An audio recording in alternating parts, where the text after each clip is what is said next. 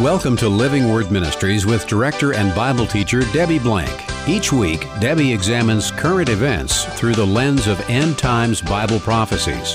Please visit our website for information and past programs at livingwordministry.org. Now let's open our Bibles to focus on truths from God's Word with Debbie Blank.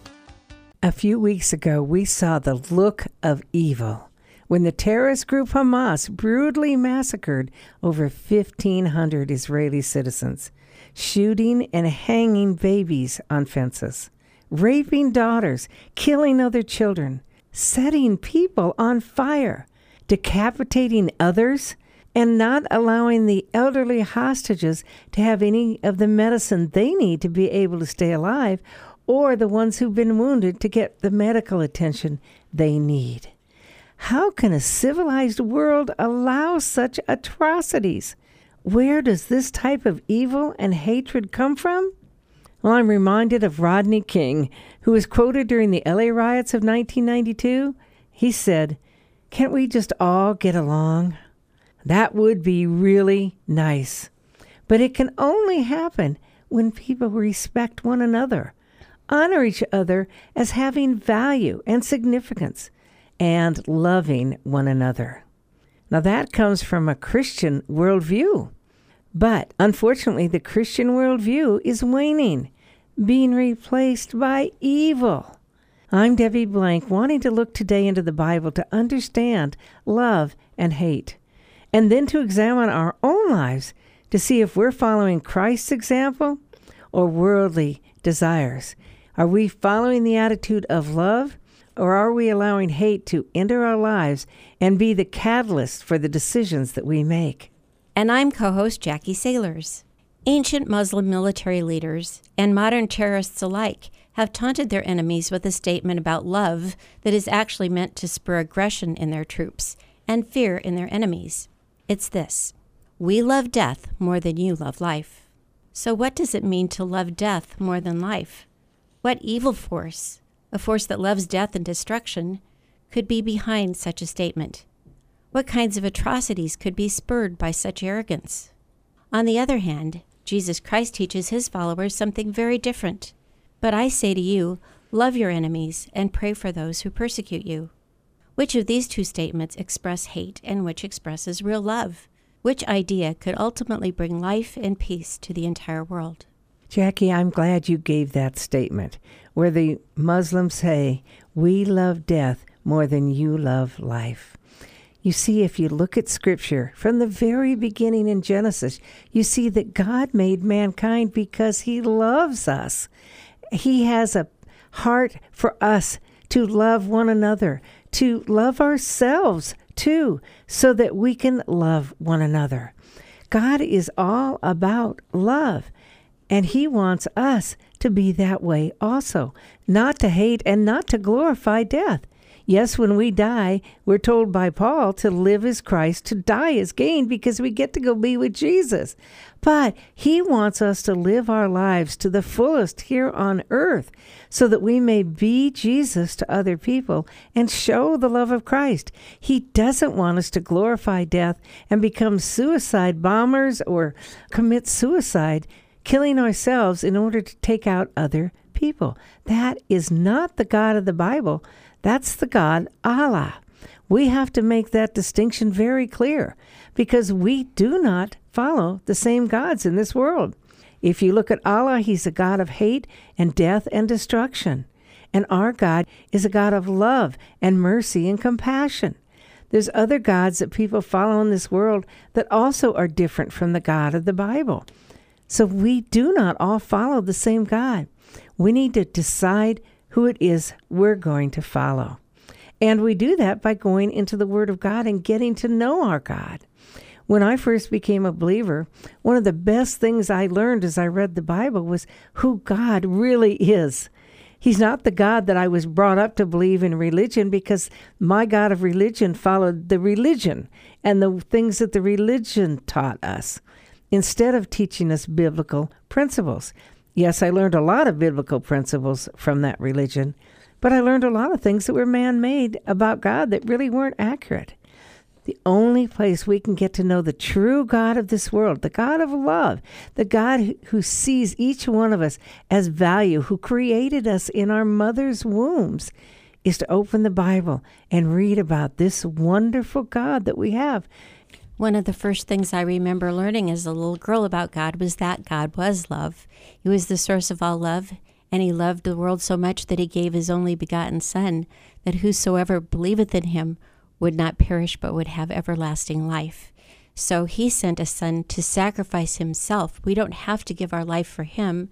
He already gave his life for us, whereas you mentioned suicide bombers and people giving their lives in that manner as a sacrifice to Allah in order to take other people's lives out. So we think of God as being love, being the creator, being the one who creates life, and then to think that we would disrespect life and think that we could just take it away like that in such gruesome ways that we've been shown here lately is total disrespect for the God of life, the God that created each life.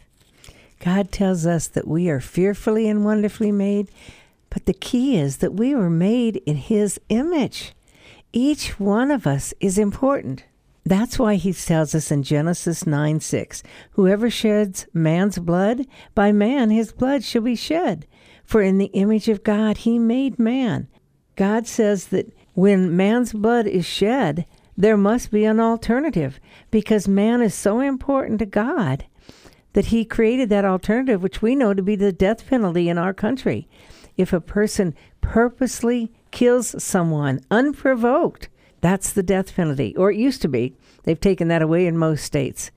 When you look at what Hamas did, it was unequivocal evil.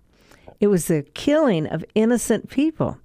There's a place in Scripture for manslaughter, which is if you kill someone accidentally, then you have a different requirement that isn't that you be put to death. God allows for that. And certainly in war, when there is a war, to defend ourselves, then you have to kill the enemy or you can't defend yourself. God allows for that in Scripture also. All of that because he knows how important mankind is to him and how valuable each person is. Therefore, each one of us must value life, not hate life as the Hamas do. I was just thinking about examples of respect for life and cultures that respect life so much that they might do something disproportionate. And I'm thinking of Gilad Shalit, who was an Israeli soldier who was kidnapped and held for 5 years and 4 months. When he was finally released, what they had done was they exchanged him for 1,027 Palestinian and Arab Israeli prisoners. It was one life for 1,027. That's the way that they valued that particular individual life. We in America have a value for life, for our own life as well as others. However, we're seeing that change a lot. When we take God out of the culture and out of this world, then we take love out of it, and hate comes in and murders.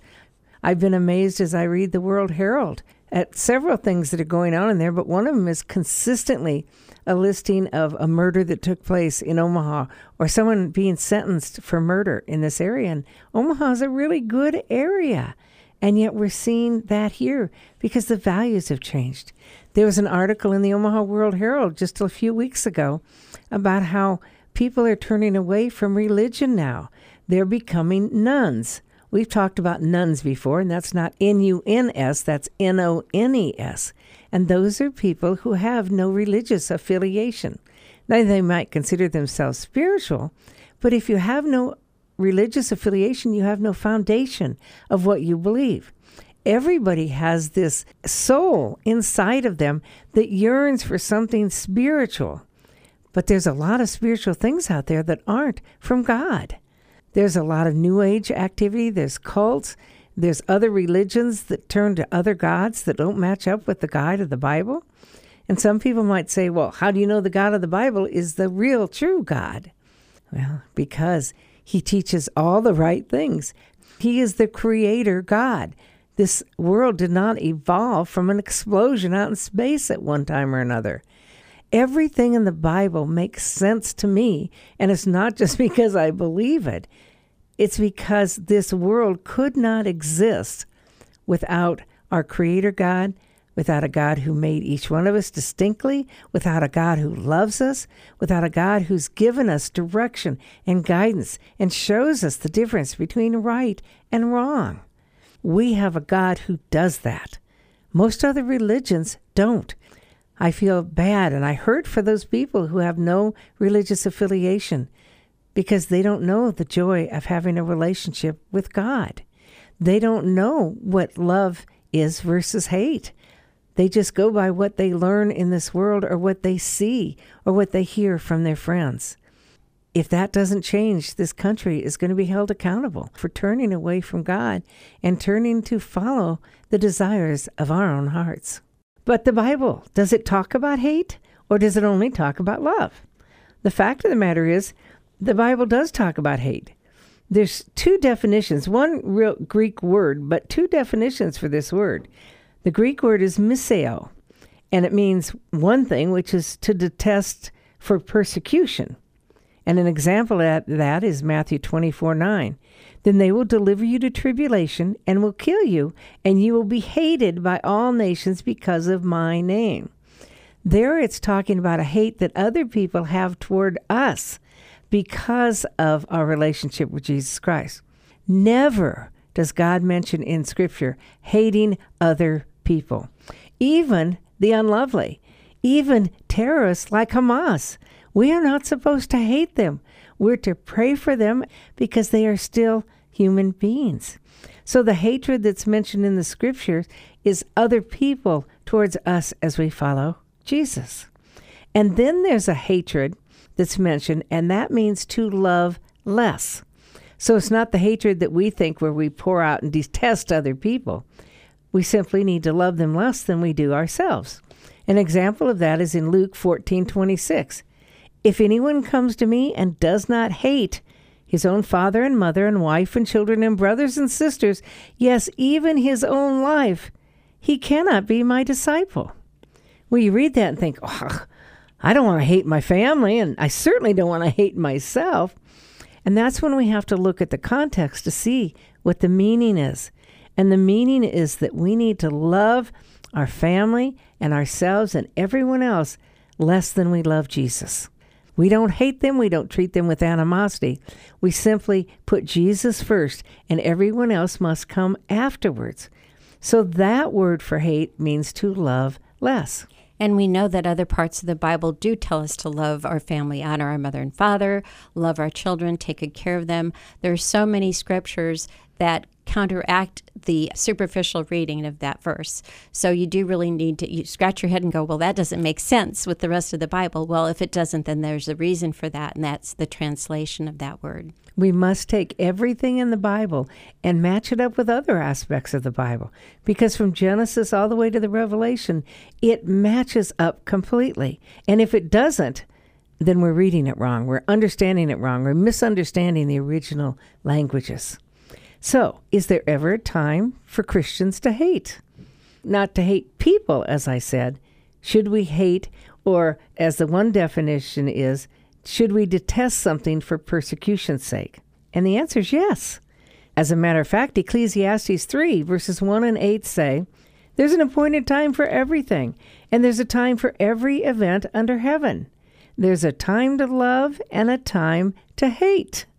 Now, in that passage, there are 14 contrasting times and seasons of life. And it tells us that one of them is a time to love and a time to hate. So when do we hate? We hate evil. Psalm 97:10 says, hate evil, you who love the Lord, who preserve the souls of his godly ones. So you and I, if we love the Lord, we must love what God loves, and we must hate what God hates. And what God hates is evil.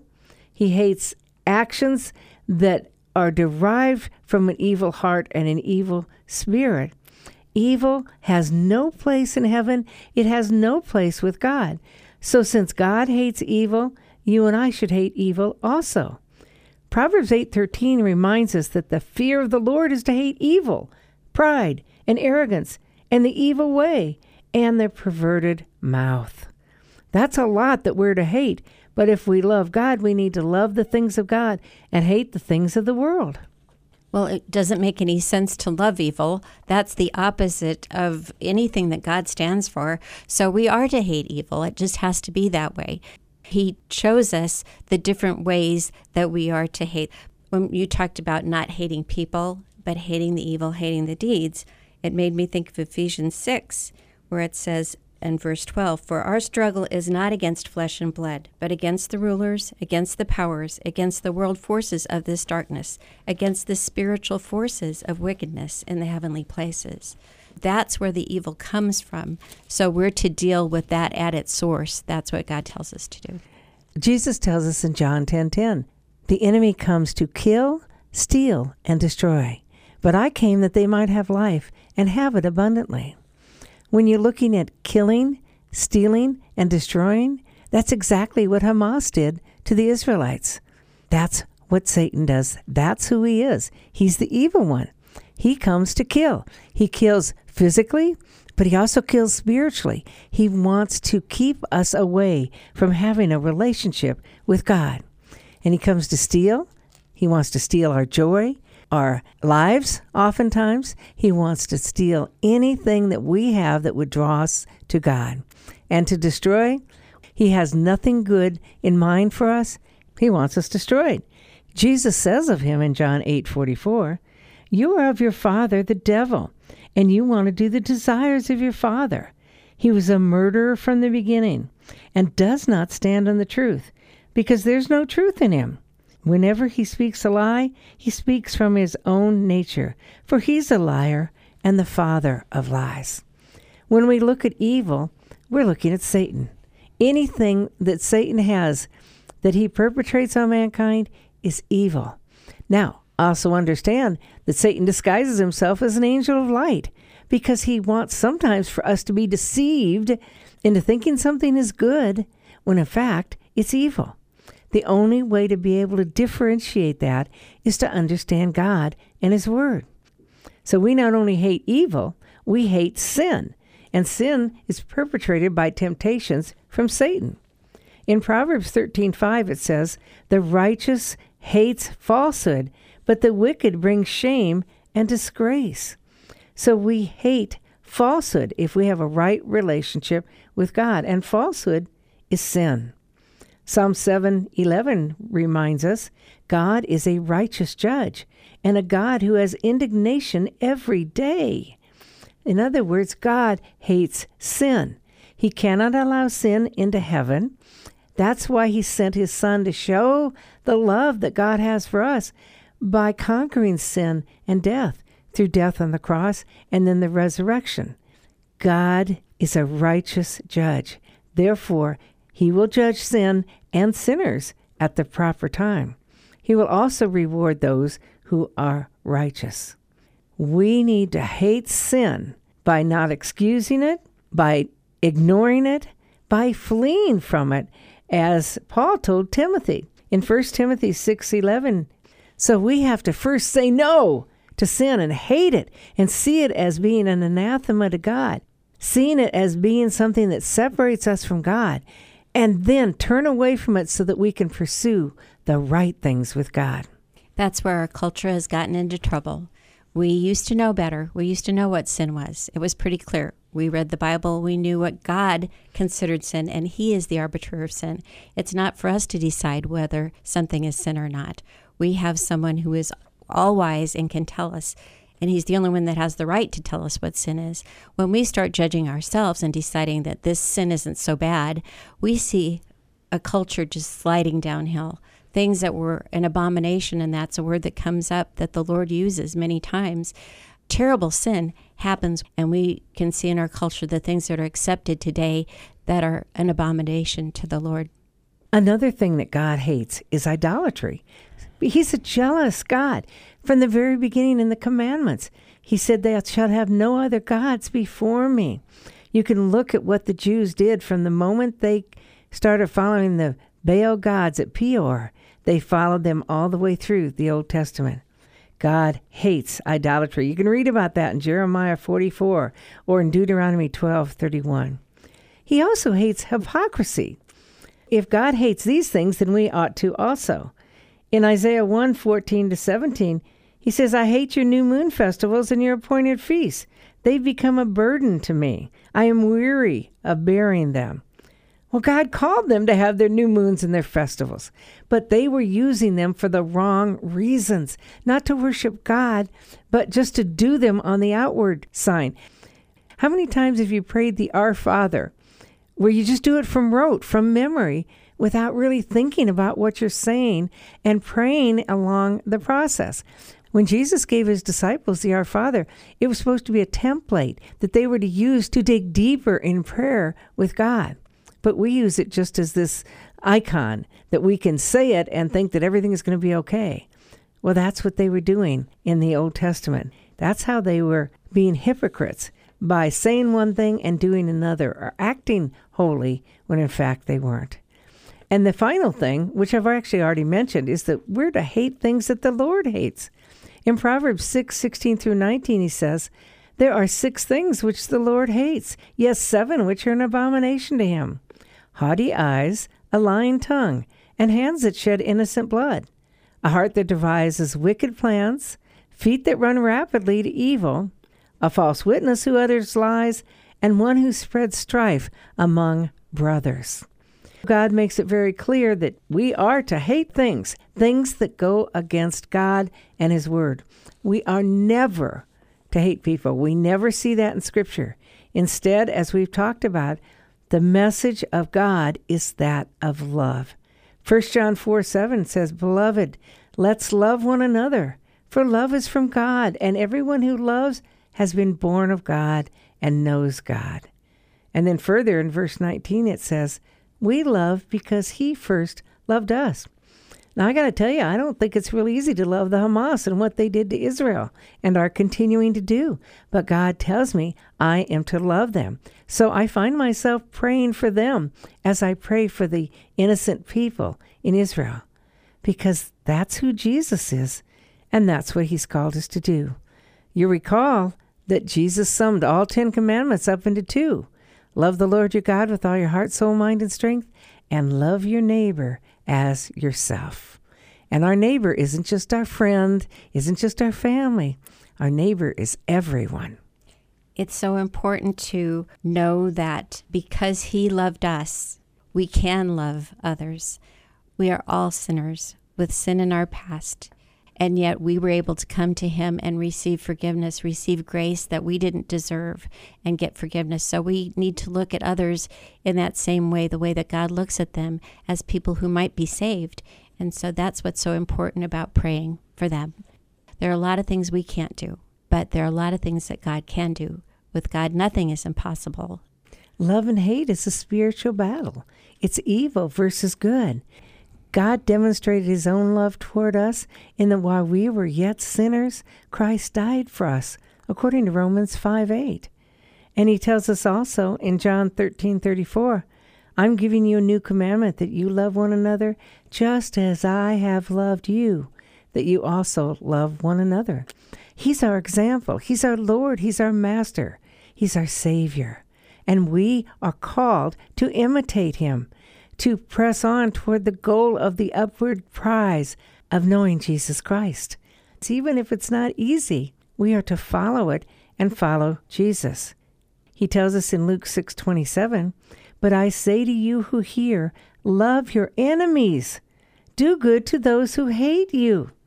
I heard a story of one older couple in the kibbutz in Israel who prayed for their captors, who gave them food, and who treated them respectfully. That takes a lot of courage. Did they make it through because they displayed love? Perhaps. These are not necessarily Jewish believers, but they displayed the love of the God of the Bible. Again, Jesus says in Matthew 5:14, I say to you, love your enemies and pray for those who persecute you, so that you may be sons of your Father who is in heaven. We do this not because we feel like it or even want to, but because that's what we're called to do, to be more like Jesus and to obey him. So we have to understand, in an overview of all of this, that those who perpetrate these horrible acts of evil are not following the God of the Bible, because our God does not call for hate or indiscriminate murder of civilians. God loves and values everyone so much that there must be a consequence when innocent lives are taken. However, when you have terrorist groups like Hamas, those are merely Islamic fundamentalists who put no value on life, not for themselves or others. They're simply a death cult. And those who follow a cult of death are following Satan, because Satan is the father of death, the cult of death. Keep in mind, as an Egyptian journalist said, this is an Arab. He said, feelings of frustration and rage don't make you into a terrorist. A culture of death and education of hate does. And that's how these terrorists are raising the people and the members of their families and their cohorts and their civilians around them. So as followers of Jesus Christ, what are we to do? We are to follow Jesus. We are to love one another, even if we don't want to. Now, that doesn't mean that we allow evil or hatred or atrocities to go unpunished. God brought punishment on the Jews when they turned away from him and followed idolatry. God disciplines us when we walk away from him. But when it comes to war, we need to protect ourselves and our families. Nowhere does God hate people. Nowhere does God call us to hate people.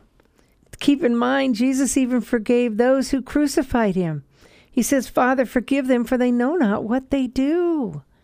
We're to do the same. If we're dealing with wrong feelings towards family members or employers, church members, or even hatred towards those who've hurt us, it's time to take that to God, because God does not want us to hate anyone, but to love them. That means if we have ill feelings towards people, we need to ask God to forgive us of that. And then we need to pray for them so that we can accept God's forgiveness and therefore forgive others who've hurt us. I want to end with Philippians 3:13 and 14, where Paul admonishes us, forgetting what lies behind and reaching forward to what lies ahead. I press on toward the goal for the prize of the upward call of God in Christ Jesus. So we forget the pain and the hurt. We give it up to God. We may remember it in our minds, but we need to give up the feelings and the animosity. And instead, we're called to press on toward the goal of the prize of the upward call of God in Christ Jesus. Then and only then will we have a heart of God, an attitude of God, and a life filled with the love of God. That's what he wants for us, and that is the way that we can have a great, abundant life here on earth that Jesus promises us. Thank you for joining us today on Living Word Ministries with Debbie Blank. This is a listener-supported show. If you'd like to support this program or contact Debbie Blank, you may do so at P.O. Box 540003, Omaha, Nebraska 68154, or visit our website at livingwordministry.org. Please tune in each week at this same time for Living Word Ministries with Debbie Blank.